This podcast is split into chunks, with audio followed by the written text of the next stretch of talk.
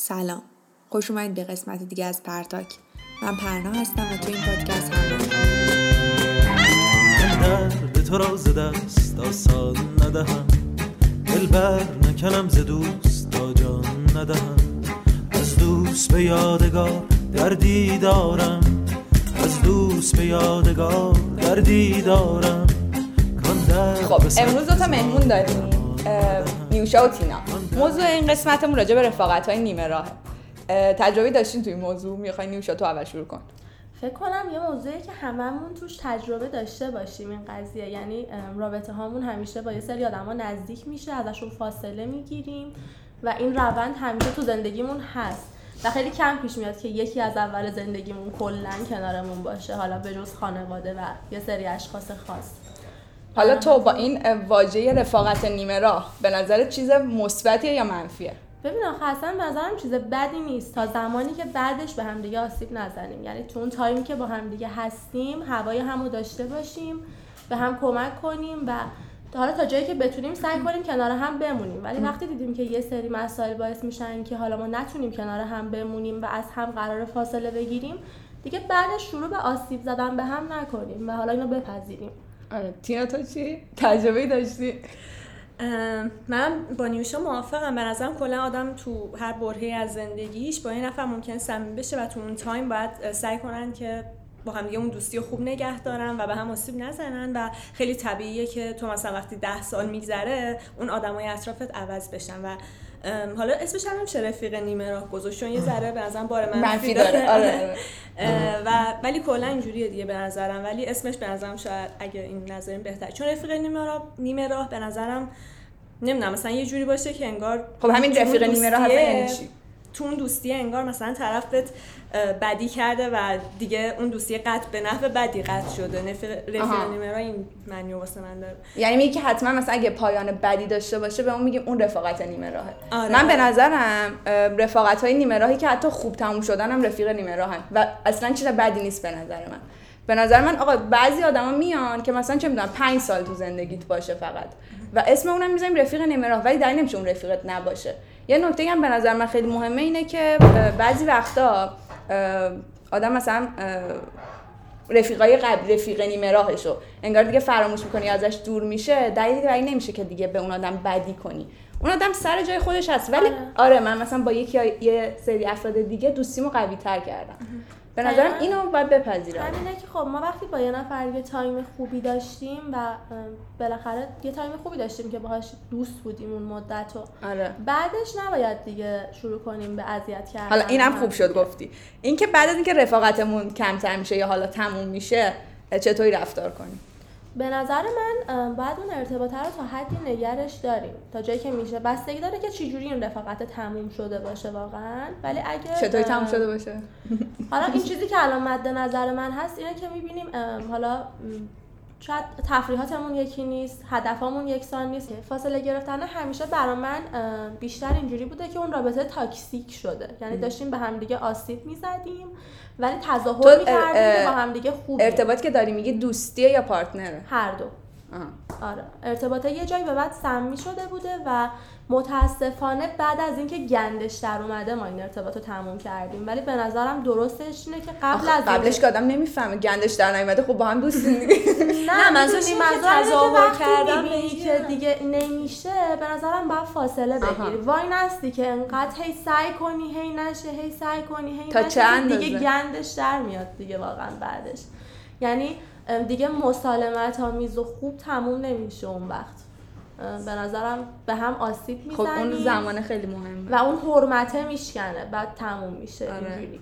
خیلی مهمه که یه تایمی تموم کنیم قبل از اینکه خیلی تاکسیک و سمی بشه این ارتباطه. تو نظری نداری تینا؟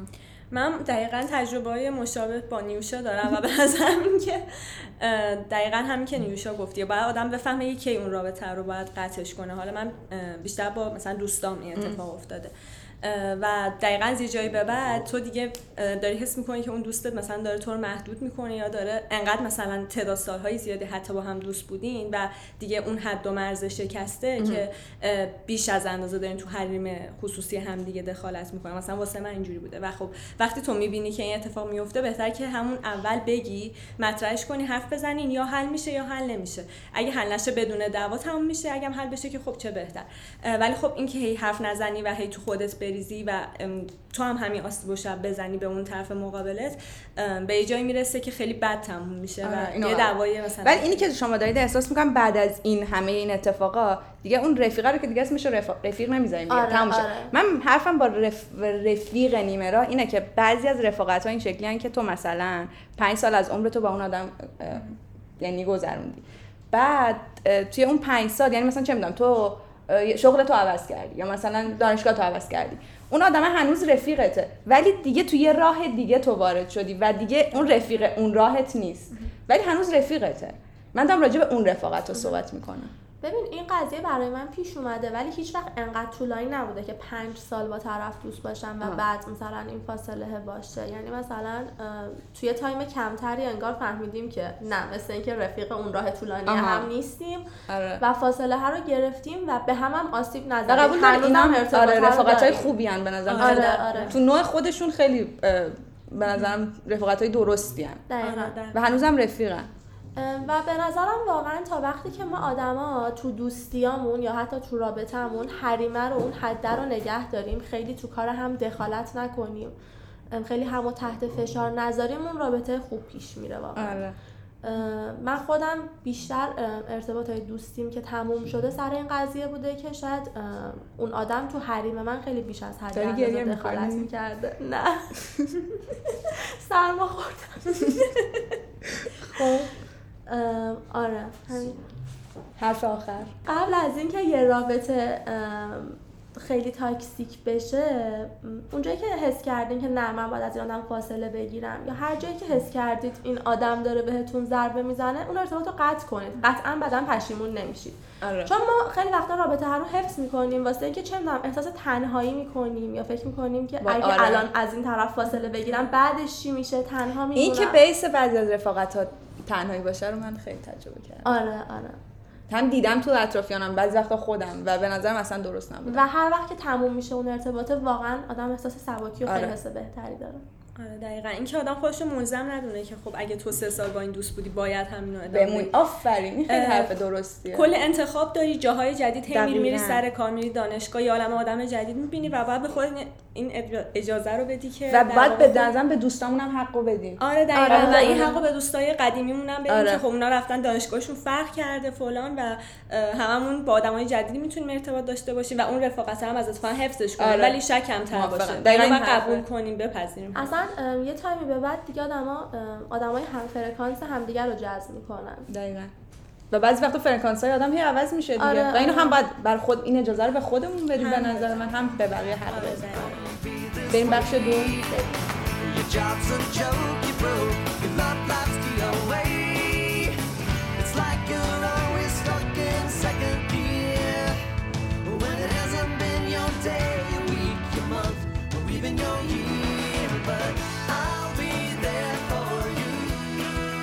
هفته اخیر بود که حالا یکی از مهمتریناش به نظر خود من مرگ متیو پری بود که یکی از شخصیت های مورد علاقه خود من بود و حالا فکر کسی که فرنز دیدن و ندیدن حتی چه احساسی دارید؟ در کل اینکه واقعا آدم دیگه نمی‌تونه شوی مورد علاقه خیلی همون بود دیگه. دیگه نمی‌تونیم اونجوری که همیشه می‌دیدیم و میخندیدیم دیگه ببینیمش و همش یادآوری میشه واسمون که این آدم دیگه. نیست. من من فکر کنم دیگه من بعد از این دیگه ندیدم. منم دیگه ندیدم. اصلا نمی‌تونم. یعنی تو اینستا میاد مثلا آره، منم دیگه نگاه. اینجوری که می‌زنم فقط بره. اصلا نمی‌تونم نگاه کنم واقعا. و نمی‌دونم دیگه واقعا خیلی ناراحت کننده بود. به خصوص اون زندگی سختی هم که داشته همین و خیلی dark بود. اینجور چیزا واقعا آدم می‌خونه راجبش خیلی اصلا حالا هم برمیگردیم به خود شخصیت چندلر تو نیوشا می‌خوای راجع به شخصیت متیو پری یه چیزایی بگو؟ من Friends رو ندیدم. یعنی اومدم نگاه کردم و واقعا دوستش نداشتم. هنوزم اما، نداری؟ نه واقعا تایپ من نیستش Friends ولی راجع به متیو پری بعد از اینکه مرد به خصوص یه سری مطالبی پخش شد یه سری توییت هایی زده شد که واقعا دوست داشتم برم بخونم ببینم که چی بوده زندگی این آدم. و واقعا زندگی سختی داشته و احساس ناکافی بودن داشته حس می‌کنم. و خودش رو چجوری اون احساس کافی بودن رو به دست می آورده از طریق خندوندن مردم. آره.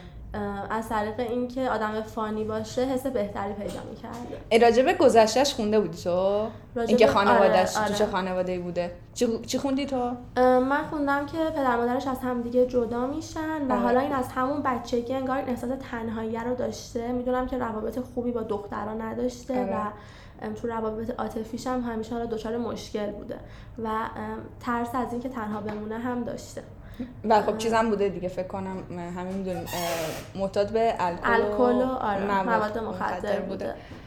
م، و میگه قبل از اینکه یه هفته قبل از اینکه قرارداد فرنز ام، حالا بسته بشه و اینو انتخابش کنن برمیگرده میگه گفتم که خدایا من خدایا. که آدم مشهوری بشم اینو به من بده و هر چیزی رو که می‌خوای از من بگیر. آره ولی اینکه در ازاش چی سر من میادم انگار پذیرفته بودم. و تو سریال هم که کلا یه حالتی داشتش که نمی‌دونم تو خنده هاش تینا باز دیده بهتر می‌دونه. چشماش هیچ وقت نمیخندید. یعنی لبش میخندید ولی چشماش نمیخندید. حالا راجع به اینکه گفتی خانواده تنهایی یه چیزی بود خیلی جالب بود. این از بچگی کمی که پدر مادرش از هم طلاق گرفته بودن.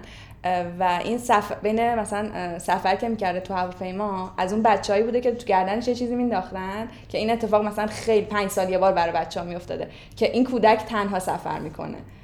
و این. خیلی غم انگیز بود. یعنی مثلا از این بچه ها خیلی کم پیش میاد که اینطوری آره. سفر کنن و این از بچگی توی همچین شرایطی بوده. و هیچ وقت به قول تو اون احساس کافی بودن نداشته حالا تو خود شخصیت چندلرش رو می‌خوای تینا تو بگو. اینکه چطور این تنها آره. بعضا از اتفاقا خیلی شب حالا آره واقعا شبیه یعنی می‌تونی شباهت رو پیدا آره. کنی توش همین احساس تنهایی و ناکافی بودنه و ولی خب باز به مراتب به- بهتر زندگی آره. که واسش توی آره، سریالشون قطعاً. میدن تا آره. اونی که در واقعیت بوده ولی خب اینو می‌تونیم توی سریال هم ببینیم الان باز باید فکر کنم ببینم چیز خاصی تو ذهنم میاد خود چندلر؟ آره آره تو شخصیت. چندلر رو چیز داشتی ارتباط می‌گرفتی باش آره من خیلی دوست داشتم حالا نمی‌تونم بگم شخصیت. اولم بود چی بود ولی- اولی اولی نمی‌دونم خیلی با مانیکا چیز حال بودم. می‌کردی؟ آره. کلا چون که شخصیت های مختلف نشون میدن توی سریال معمولا آدم یه شباهت هایی که پیدا می‌کنه بین خودش و اون آره. آره منم با مانیکا ارتباط برقرار می‌کنم ولی دوستش ندارم. آره بعضی جاها خیلی آدم رو مخه آره. بود ولی میگم مثلا یه سری شباهت هایی شاید مثلا بشه پیدا کرد. با راست مثلا. من آه. راستم خیلی دوست داشتم. البته به جز اون ویوران بریک اینا رو فکرم نمی‌دونه ولی حتما فرندز رو ببین به نظرم. فکر کنم الان دیگه نتونم ببینم واقعا. بعد از اینکه زندگی نامه متیو فری هم نبود. تا حدی خوندم واقعا سختمه که نمی‌دونم. خب دیگه راجع به خودش شخصیت چندلر به نظر من همیشه زنده میمونه. یعنی ام، درسته متیو پریو از دست دادیم ولی شخصیت چندلر همیشه آره. برای طرفدارای فرند زنده است و یه دوستیه براشون انگار. یکی انگار تو زندگی واقعیشون حضور داره. جالبه بعد از اینکه حتی به اون شهرتی که دلش می‌خواست تو زندگی خودش هم رسید میگه که من الان می‌تونم جامو با هر کسی توی این دنیا عوض کنم ولی صرفا شبا موقعی که میخوابم بتونم راحت بخوابم و این احساس بد رو نداشته باشم این فکر مرگ رو نداشته باشم و همیشه داشت و همیشه داشت آره و نحوه مرگش هم که توی جکوزی غرق شده و بود. تنها بود تنها همون چیزی بود. که آره، آره. همیشه چندلر می‌ترسید. یه سکانسی. هستش که خیلی هم بهش پرداختن تو اینستا و آره. بود آره که میگه که تن... راجع به تنها مردن بود I'm gonna die alone آره. آره و خیلی از این حرفا داشت. یه سکانس سکانسش بود اتفاقا داشت به راست میگفتش همین بحث مرگ و اینا بود. بعد به تیکه انداخت از طریق غرق شدن. یعنی میگفتش که با غرق شدن می‌خوای بمیری. بعد یه آره. لبخند خیلی dark ی هم بعدش زد و خیلی جالبه که همه این اتفاقات سرش اومد. آره. بچه شما پیشنهادی دارین؟ پیشنهاد کلا سریالی یا آهنگی؟ من سریال چون تازه دیدم The Boys و Gen V رو دیدم که Gen V spin-off The Boys بود و خیلی خوشم اومد. چرا. چرا خوبه؟ کلا بین همه سریال های superhero یی که دیدم واقعا فوق العاده یعنی اصلا به یه بود دیگه از زندگی اینا مثل سریال های مارول اینا نیست؟ نه اصلا نیست. اصلا نیست و دقیقا همینش جذابه. چون کلا یه بود دیگه رو داره از زندگیشون نشون میده و خیلی هم خوب ساختنش و اینکه بازیگراش هم خیلی خوبن بعد اسپینافش هم جنبی بود که تازگی اومد. نگاه کنم قسمت. آخرش هفته پیش اومد واسه همین جدید بود گفت. خب نوشا من تشکر می‌کنم ازت که ما رو. این قسمت آوردی. فارغ از هر چیزی کاری انجام بدید که خوشحالتون می‌کنه. هم مرسی که اومدین بچه خیلی خوشحال مرسی شدم تو که قربونتون برم. فعلا خدا خدا